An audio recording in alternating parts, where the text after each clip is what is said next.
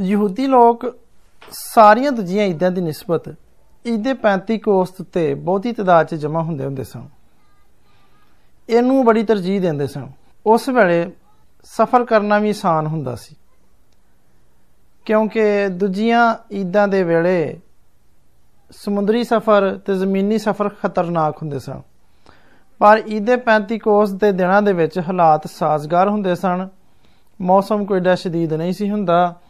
ਮੌਸਮ ਬੜਾ ਅੱਛਾ ਹੁੰਦਾ ਸੀ ਤੇ ਸਫ਼ਰ ਕਰਨ ਲਈ ਬੜਾ ਮناسب ਹੁੰਦਾ ਸੀ। ਇਸ ਲਈ ਇਸ ਮੌਕੇ ਉੱਤੇ ਯਰੂਸ਼ਲਮ ਵਿੱਚ ਸਾਰੀ ਦੁਨੀਆ ਦੀਆਂ ਕੌਮਾਂ ਦੇ ਵਿੱਚੋਂ ਯਹੂਦੀ ਲੋਕ ਬਹੁਤ ਹੀ ਤਦਾਦ ਵਿੱਚ ਆਣ ਕੇ ਜਮ੍ਹਾਂ ਹੁੰਦੇ ਹੁੰਦੇ ਸਨ। ਇਸ ਲਈ ਇਹ ਮੌਕਾ ਪਾਕਰੂ ਦੇ ਨਜ਼ੂਲ ਦੇ ਲਈ ਬਹੁਤ ਮੌਜ਼ੂ ਤੇ ਮناسب ਸੀ। ਜਿਹਦਾ ਅਸਰ ਬਰਾਹੇ ਰਾਸਤ ਫੌਰੀ ਤੇ ਬੜਾ ਵਸੀ ਅੰਦਾਜ਼ 'ਚ ਹੋਇਆ। ਇਸ ਮੌਕੇ ਉੱਤੇ ਸਲਾਮਤੀ, ਅਮਨ ਤੇ ਮਖਸੂਸੀਅਤ ਦੇ ਦਰਸ ਦਿੱਤੇ ਜਾਂਦੇ ਸਨ। ਇਸ ਵਜ੍ਹਾ ਤੋਂ ਇਹ ਦਿਨ ਬਹੁਤ ਬਾਸੇ ਮਸਰਤ ਤੇ ਖੁਸ਼ੀ ਦੇ ਦਿਨ ਸਨ। ਪੈਂਤੀਕੋਸ ਦੀ ਈਦ ਖੁਸ਼ੀ ਤੇ ਖੁਰਮੀ ਤੋਂ ਭਰਪੂਰ ਹੁੰਦੀ ਹੁੰਦੀ ਸੀ। ਪਲੂਸ ਰਸੂਲ ਅਗਰਚੇ ਇਹਦੇ ਵਿੱਚ ਖਾਸ ਦਿਲਚਸਪੀ ਰੱਖਦਾ ਸੀ। ਫਿਰ ਵੀ ਉਹ ਇਸ ਮੌਕੇ ਤੇ ਯਰੂਸ਼ਲਮ ਦੇ ਵਿੱਚ ਇਸ ਈਦ ਵਿੱਚ ਸ਼ਮੂਲੀਅਤ ਦਾ ਬੜਾ ਹੀ ਖਾਸ਼ਮੰਦ ਸੀ ਯਹੂਦੀ ਰਵਾਇਤ ਸੀ ਜਿਵੇਂ ਖਰੂਜ ਦੀ ਕਿਤਾਬ ਦੇ 20ਵੇਂ ਬਾਬ ਦੀ ਪਹਿਲੀ ਆਇਤ 'ਚ ਲਿਖਿਆ ਹੈ ਕਿ ਯਹੂਦੀ ਰਵਾਇਤ ਸੀ ਕਿ ਖੁਦਾ ਨੇ ਕੋਹੇ ਸੀਨਾ ਦੇ ਉੱਤੇ 35 ਕੋਸ ਦੇ ਦਿਨ 10 ਹੁਕਮ ਤਾ ਕੀਤੇ ਸਨ 35 ਕੋਸ ਤੇ ਇੱਕ عظیم ਦਿਨ ਸੀ ਜਿਵੇਂ ਅਮਾਲ ਦੀ ਕਿਤਾਬ ਦੇ ਪਹਿਲੇ ਬਾਬ 'ਚ ਦਰਜ ਹੈ ਕਿ ਪੈਂਤੀਕੋਸਤ ਇੱਕ عظیم ਦਿਨ ਸੀ ਤੇ ਉਹ ਇੱਕ ਬਜ਼ੁਰਗ ਤਰ ਦਿਨ ਦਾ ਨਮੂਨਾ ਸੀ ਜਿਹਦੇ ਵਿੱਚ ਖੁਦਾ ਦਾ ਰੂਹ ਉਹਨਾਂ ਸਾਰਿਆਂ ਉੱਤੇ ਨਾਜ਼ਲ ਹੋਇਆ ਜਿਹੜਾ ਉਹਦੇ ਲਈ ਜਿਹੜੇ ਤਿਆਰ ਸਨ ਜਿਨ੍ਹਾਂ ਨੇ 10 ਦਿਨ ਤੱਕ ਦਿਲ ਸੋਜ਼ੀ ਦੇ ਨਾਲ ਦੁਆਵਾਂ ਕੀਤੀਆਂ ਖੁਦਾ ਵੱਲ ਆਪਣਾ ਧਿਆਨ ਲਿਆਇਆ ਉਹਦੀ ਬੰਦਗੀ ਕੀਤੀ ਉਹਦੀ ਇਬਾਦਤ ਕੀਤੀ ਫਿਰ ਕਲਾਮ ਬਿਆਨ ਕਰਦਾ ਹੈ ਕਿ ਜਦੋਂ ਈਦੇ 35 ਕੋਸਤ ਦਾ ਦਿਨ ਆਇਆ ਤੇ 120 ਤੇ ਬੇਸ਼ੁਮਾਰ ਦੂਜੇ ਵੀ ਇੱਕ ਜਗ੍ਹਾ ਜਮਾ ਸਨ ਤੇ ਯਕ ਦਿਲ ਤੇ ਯਕ ਜ਼ਬਾਨ ਸਨ। ਉਹਨਾਂ ਦੇ ਦਿਲ ਸਾਫ਼ ਤੇ ਸ਼ਫਾਫ ਸਨ। ਕਿਸੇ ਕਿਸਮ ਦੀ ਮੁਆਸ਼ਰਤੀ, ਰੋਹਾਨੀ ਤੇ ਜਿਸਮਾਨੀ ਬੁਰਾਈ ਉਹਨਾਂ ਦੇ ਵਿੱਚ ਨਹੀਂ ਸੀ ਪਾਈ ਜਾਂਦੀ। ਉਹਨਾਂ ਦੇ ਦਿਲਾਂ ਦੇ ਵਿੱਚ ਸਰਫਰਾਜ਼ੀ, ਬਰਤਰੀ ਤੇ ਫਖਰੋ ਗਰੂਰ ਦੇ ਖਿਆਲਾਤ ਨਹੀਂ ਸਨ। ਖੁਦਾਵੰਦ ਮਸੀਹ ਨੇ ਇਹ ਸਾਰੀਆਂ ਗੱਲਾਂ ਉਹਨਾਂ ਦੇ ਦਿਲਾਂ ਦੇ ਵਿੱਚੋਂ ਆਪਣੇ ਲਹੂ ਨਾਲ ਧੋ ਕੇ ਕੱਢ ਦਿੱਤੀਆਂ ਸਨ। ਉਹ ਇੱਕ ਜਗ੍ਹਾ ਜਮਾ ਸਨ। ਉੱਥੇ ਖੁਦਾਵੰਦ ਨੇ ਉਹਨਾਂ ਦੇ ਨਾਲ ਪਾਕ ਸ਼ਰਾਕਤ ਦੇ ਵਿੱਚ ਸ਼ਮੂਲੀਅਤ ਕੀਤੀ ਸੀ। ਲੂਕਾਂ ਦੇ ਜੀਲ ਤੇ 22ਵਾਂ ਬਾਬ ਬਿਆਨ ਕਰਦਾ ਹੈ ਕਿ ਉਹ ਉਸੇ ਜਗ੍ਹਾ ਜਮਾ ਸਨ ਜਿੱਥੇ ਖੁਦਾਵੰਦ ਨੇ ਉਹਨਾਂ ਦੇ ਨਾਲ ਪਾਕ ਸ਼ਰਾਕਤ ਵਿੱਚ ਸ਼ਮੂਲੀਅਤ ਕੀਤੀ ਸੀ। ਤੇ ਸਭ ਸ਼ਾਗਿਰਦ ਉਸੇ ਜਗ੍ਹਾ ਜਮਾ ਸਨ ਤੇ ਗਾਲਬਨ ਉੱਥੇ ਰਹਿੰਦੇ ਹੁੰਦੇ ਸਨ। ਅਚਾਨਕ ਯਕਾ ਯਕ ਅਸਮਾਨ ਤੋਂ ਇੱਕ ਆਵਾਜ਼ ਆਈ ਜਿਵੇਂ ਜ਼ੋਰ ਦੀ ਹਨੇਰੀ ਦਾ ਸਨਾਟਾ ਹੁੰਦਾ ਹੈ ਤੇ ਉਸ ਤੋਂ ਸਾਰਾ ਘਰ ਜਿੱਥੇ ਉਹ ਬੈਠੇ ਸਨ ਗੂੰਜ ਗਿਆ। ਅਚਾਨਕ ਹੀ ਕਿਸੇ ਤਲਾਹ ਦੇ ਬਗੈਰ ਇਹਨਾਂ ਸ਼ਾਗਿਰਦਾਂ ਨੂੰ ਇਹਦਾ ਖਿਆਲ ਵੀ ਨਹੀਂ ਸੀ ਤੇ ਗਮਾਨ ਤੱਕ ਵੀ ਨਹੀਂ ਸੀ ਕਿ ਉਹਨਾਂ ਨੂੰ ਕਿਸ ਵੇਲੇ ਪਾਕ ਰੂ ਮਿਲੇਗਾ। ਇੱਕ ਆਵਾਜ਼, ਇੱਕ ਸ਼ੋਰੋ ਗੁਲ ਮੈਂ ਤੇ ਇਹੀ ਲਫ਼ਜ਼ ਕਹਿ ਸਕਣਾ ਕਿਉਂਕਿ ਮੇਰਾ ਇਨਸਾਨੀ ਇਲਮ ਜਿਹੜਾ ਨਾਕਸ ਵੇ ਤੇ ਉਹ ਇਸ ਗੱਲ ਦਾ ਅਹਾਤਾ ਕਰਨ ਤੋਂ ਕਾਸਰ ਹੈ ਇਸ ਕਰਕੇ ਮਹਦੂਦ ਇਨਸਾਨੀ ਲਫ਼ਾਜ਼ ਜਿਹੜੇ ਸਾਡੇ ਕੋਲ ਨੇ, ਅਸੀਂ ਉਹੀ ਇਸਤੇਮਾਲ ਕਰ ਸਕਨੇ ਆ ਇੰਜ ਇੱਕ ਸਨਾਟਾ ਜਿਵੇਂ ਨੇਰੀ ਦਾ ਸ਼ੋਰ ਹੁੰਦਾ। ਖਰੂਜ ਦੀ ਕਿਤਾਬ, ਇਸਤਸਨਾ ਦੀ ਕਿਤਾਬ, ਜ਼ਬੂਰਾ ਦੀ ਕਿਤਾਬ ਤੇ ਮਲਾਕੀ ਨਬੀ ਦੇ ਸਹੀਫਾ ਦੱਸਦਾ ਹੈ ਕਿ ਅਲੂਹੀਅਤ ਤੇ ਅੱਗ ਨੂੰ ਅਕਸਰ ਮੁਨਸਲਿਕ ਕੀਤਾ ਗਿਆ ਹੈ। ਵਜ੍ਹਾ ਇਹ ਵੇ ਕਿ ਇਹਦੀ ਵਜ੍ਹਾ ਹੈ ਕਿ ਕੁਦਰਤ ਜਲਾਲ ਤੇ ਸਾਫ਼ ਕਰਨ ਵਾਲੇ ਅਸਰਾਤ ਇਹਨਾਂ ਦੇ ਕਵੀ ਤੇ ਤਾਕਤਵਰ ਹੁੰਦੇ ਨੇ। ਤੇ ਉਹ ਸਾਰੇ ਰੂਲ ਕੁਦਸ ਦੇ ਨਾਲ ਭਰ ਗਏ। ਹੁਣ ਖੁਦਾਵੰਦ ਦਾ ਵਾਅਦਾ ਪੂਰਾ ਹੋਇਆ ਤੇ 10 ਦਿਨਾਂ ਤੱਕ ਦਿਲ ਸੋਜ਼ ਦੁਆਵਾਂ ਦਾ ਸਿਲਾ ਮਿਲਿਆ। ਅਮਾਲ ਦੀ ਕਿਤਾਬ ਦੱਸਦੀ ਏ ਇਹ ਵਾਅਦੇ ਪੂਰੇ ਹੋਏ ਤੇ ਉਹਨਾਂ ਨੂੰ, ਉਹਨਾਂ ਨੇ ਪਾਕ ਰੂ ਦੇ ਅਤਾ ਕੀਤੇ ਹੋਏ ਅਲਫਾਜ਼ ਇਸਤੇਮਾਲ ਕੀਤੇ। ਪੁਰਾਣੇ ਅਧਨਾਮੇ ਵਿੱਚ ਪਾਕ ਰੂ ਦੇ ਅਕਸਰ ਐਸੇ ਨਮਾਇਆ ਵਾਕਿਆਤ ਮਿਲਦੇ ਨੇ। ਤੁਸੀਂ ਇਹਨਾਂ ਨੂੰ ਗਿਣਤੀ ਦੀ ਕਿਤਾਬ ਦੇ ਬਾਬ ਨੰਬਰ 24 'ਚ ਪੜ੍ਹ ਸਕਦੇ ਹੋ, ਕਜ਼ਾਤ ਦੀ ਕਿਤਾਬ ਦੇ ਬਾਬ ਨੰਬਰ 6 'ਚ ਪੜ੍ਹ ਸਕਦੇ ਹੋ, ਸੈਮੂਅਲ ਦੀ ਪਹਿਲੀ ਕਿਤਾਬ ਦੇ 16ਵੇਂ ਬਾਬ 'ਚ ਪੜ੍ਹ ਸਕਦੇ ਹੋ, ਦੂਜੇ ਸੈਮੂਅਲ ਦੀ 23ਵੇਂ ਬਾਬ 'ਚ ਪੜ੍ਹ ਸਕਦੇ ਹੋ।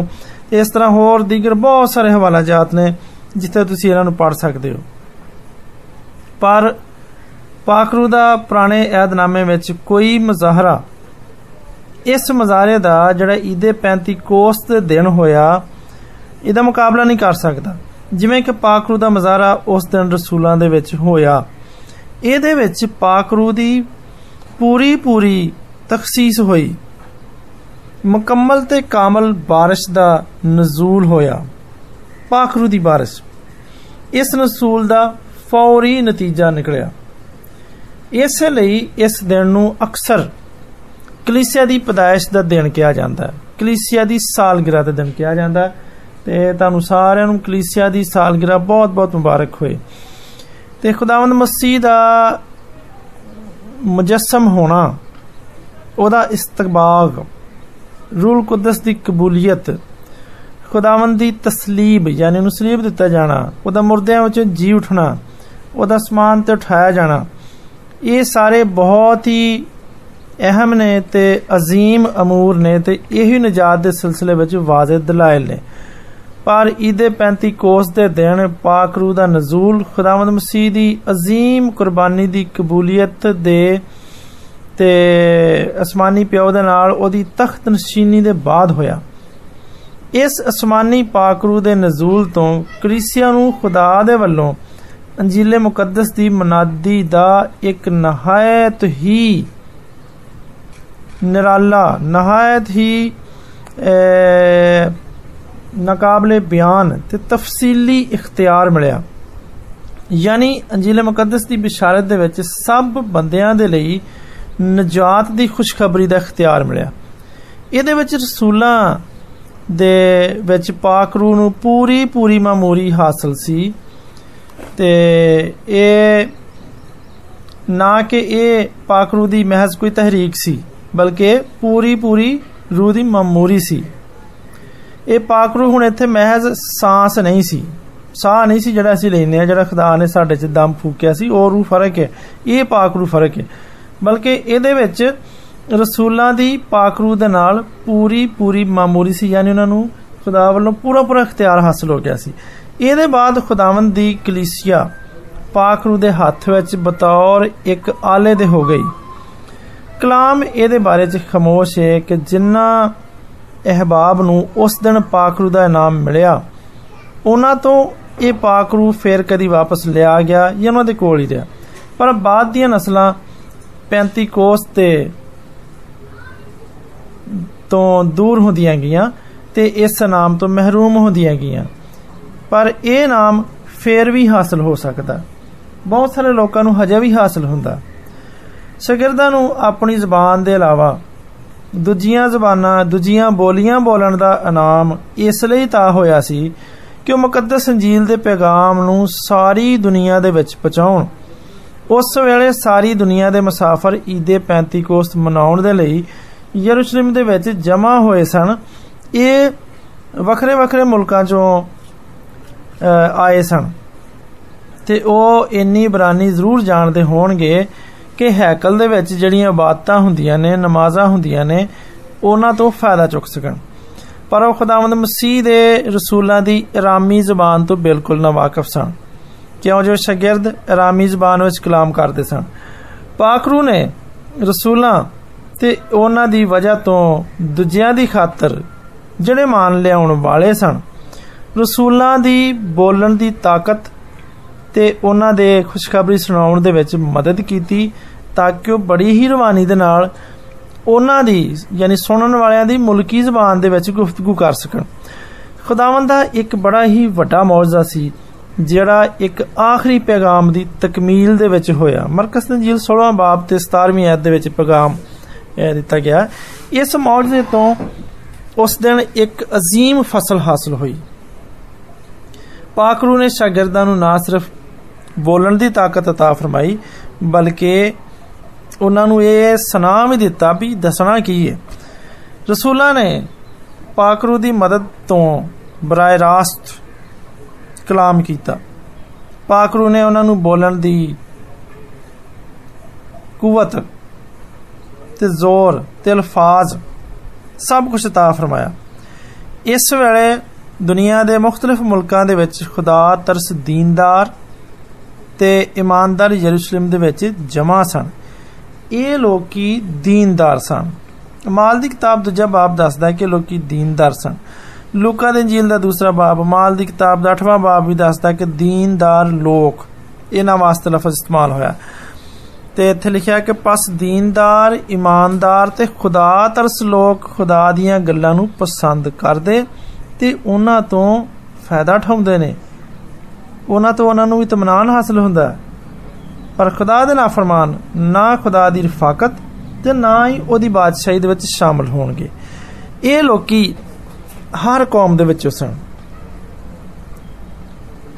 ਯਾਕੂਬ ਰਸੂਲ ਆਪਣੇ ਖਾਤ ਦੇ ਪਹਿਲੇ ਬਾਬ ਦੇ ਪਹਿਲੀ ਆਇਤ ਚ ਦੱਸਦਾ ਹੈ ਕਿ ਇਹ ਲੋਕੀ ਦੁਨੀਆ ਦੇ ਹਰ ਕੌਮ ਦੇ ਵਿੱਚ ਸਨ ਤੇ ਫਿਰ ਉਹ ਦੱਸਦਾ ਕਿ ਖੁਦਾ ਵੀ ਹੁਣ ਜਾ ਬਜਾ ਰਹਿਣ ਵਾਲਿਆਂ ਨੂੰ ਸ਼ਾਮਲ ਕਰਦਾ ਹੈ।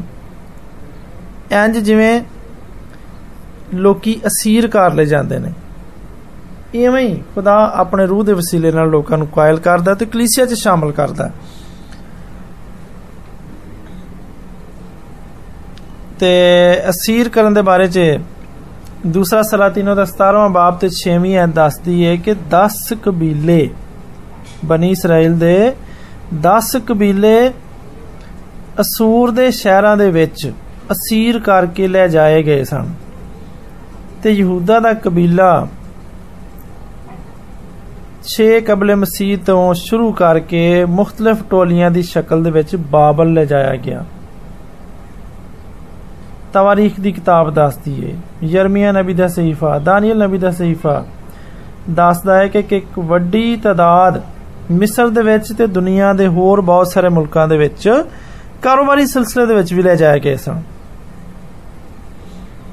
ਤੇ ਫਿਰ ਜਦੋਂ ਇਹ ਲੋਕੀ ਦੁਬਾਰਾ ਪੂਰੀ ਦੁਨੀਆ ਦੇ ਕੋਨਿਆਂ ਤੋਂ ਆ ਕੇ ਉਸ ਜਗ੍ਹਾ ਜਮਾ ਸਨ ਤੇ ਜਦੋਂ ਉਹਨਾਂ ਨੇ ਪਾਕਰੂ ਦੀ ਇਹ ਆਵਾਜ਼ ਸੁਣੀ ਤੇ ਯਰੂਸ਼ਲਮ ਦੇ ਸਭ ਰਹਿਣ ਵਾਲਿਆਂ ਵਾਂਗੂ ਉਹ ਵੀ ਹੈਰਾਨ ਰਹਿ ਗਏ, ਉੱਥੇ ਭੀੜ ਲੱਗ ਗਈ। ਸਾਰੇ ਉੱਥੇ ਇਕੱਠੇ ਹੋ ਗਏ, ਇੱਥੇ ਕੀ ਹੋ ਗਿਆ? ਅਜ਼ੀਜ਼ ਸਾਮਨ, ਇੱਥੇ ਅਸੀਂ ਇੱਕ ਛੋਟਾ ਜਿਹਾ ਹੁਣ ਬ੍ਰੇਕ ਲੈਨੇ ਆ ਤੇ ਬ੍ਰੇਕ ਤੋਂ ਬਾਅਦ ਫਿਰ ਤੁਹਾਡੀ ਖidmat 'ਚ ਹਾਜ਼ਰ ਹੋਵਾਂਗੇ ਤੇ ਇਸ ਬਿਆਨ ਦੀਆਂ, ਇਸ ਖੂਬਸੂਰਤ ਬਿਆਨ ਦੀਆਂ ਅਗਲੀਆਂ ਗੱਲਾਂ ਤੁਹਾਡੇ ਨਾਲ ਸ਼ੇਅਰ ਕਰਾਂਗੇ। ਇਹ ਸਾਡੇ ਨਾਲ ਰਿਓ। Stay with us